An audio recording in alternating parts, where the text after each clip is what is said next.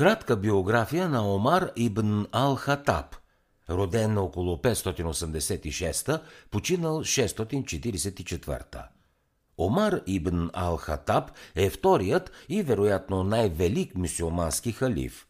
По-млад съвременник на Мухамед, както пророка, той е роден в Мека.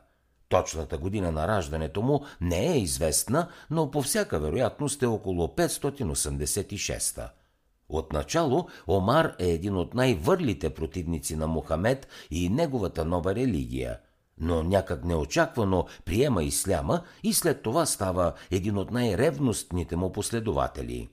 Поразително е сходството с свети Павел, който по същия начин приема християнството. Омар е един от най-приближените съветници на пророка Мухамед и остава такъв до края на живота му.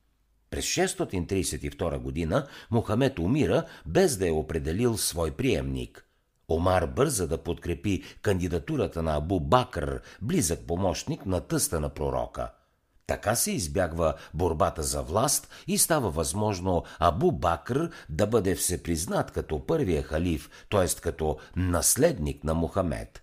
Абу Бакър е достоен вожд, но умира само след две години – той обаче изрично определя за свой приемник Омар, който също е тъст на пророка и така отново е избегната борбата за власт. Омар става халиф през 634 година и е на власт до 644, когато в Медина го убива един персийски роб.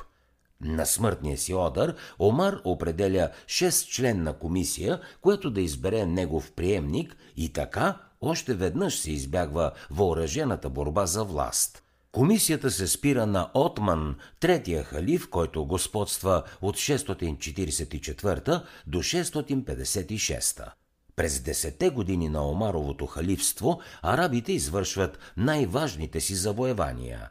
Малко след като той поема властта, арабски войски нахлуват в Сирия и Палестина, които по онова време са част от Византийската империя. В битката за Ярмук през 636 година арабите удържат съкрушителна победа над византийците. Същата година пада Дамаск, а две години по-късно се предава Иерусалим. Към 641 арабите вече са завладели цяла Палестина и Сирия и напредват към днешна Турция. През 639 навлизат в Египет, тогава също под византийско господство – след три години го покоряват. Арабските нападения над Ирак, по онова време част от Персийската империя на сасанидите, започват още преди Омар да поеме властта. По време на неговото господство арабите постигат важна победа в битката за Кадисия 637, а в 641 цял Ирак е в арабски ръце.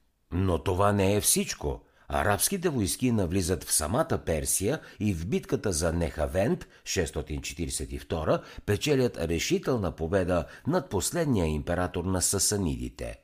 Когато през 644 Омар умира, по-голямата част от западен Иран вече е прегазена. След смъртта му арабите не губят инерция – на изток скоро завършват покоряването на Персия, а на запад продължават натиска си над Северна Африка. Обхватът на Омаровите завоевания е толкова значителен, колкото тяхната трайност. Иран, въпреки че населението му приема исляма, в крайна сметка възвръща независимостта си от арабското господство.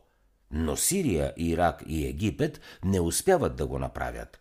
Тези страни са напълно арабизирани и остават такива и до днес. Омар, разбира се, е трябвало да намери съответна политика, за да управлява голямата империя, завоювана от войските му. Той решава, че арабите трябва да станат привилегирована военна каста в покорените райони и да живеят в гарнизонни градове, отделени от местното население. Покорените народи са длъжни да отдават почет на мюсюлманските завоеватели, главно араби, но иначе са оставени на спокойствие – по-конкретно, няма да бъдат насилвани да приемат исляма. За да чуете още резюмета на световни бестселери, свалете си приложението Бързи книги безплатно още сега.